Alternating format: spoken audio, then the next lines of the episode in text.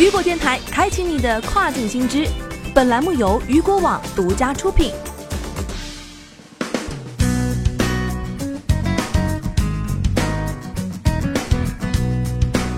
好了，大家好，欢迎大家收听这个时段的跨境风云。接下来的时间，咱们将带大家一起来了解到的是，日本拟出台新法，限制电商等交易平台。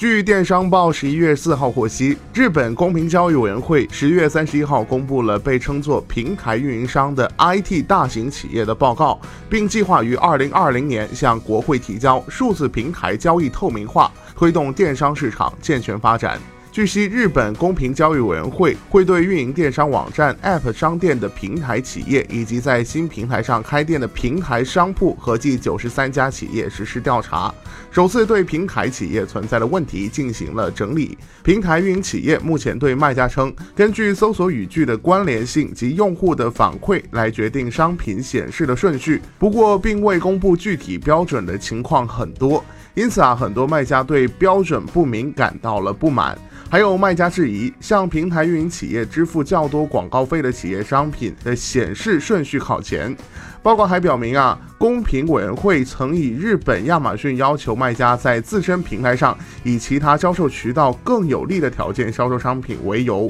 对日本亚马逊进行了审查。由于日本亚马逊主动进行了纠正，二零一七年审查结束。公平委员会认为，平台运营企业随意操控商品显示顺序的做法欠缺公平性和透明性。对于这种行为，日本的独占禁止法相当于反垄断法，无法充分保护利用者的权益，因此啊，将通过交易透明化予以应对。电商报注意到，二零一九年的九月，有媒体爆出亚马逊已对支持其产品搜索系统的算法做出改变，目的啊是推销利润率更高的产品。对此，亚马逊发言人回应称，该公司并未改变搜索结果，以便将盈利能力这种标准涵盖在内，但承认当亚马逊评估新的搜索功能时，长期盈利能力是其考虑的因素之一。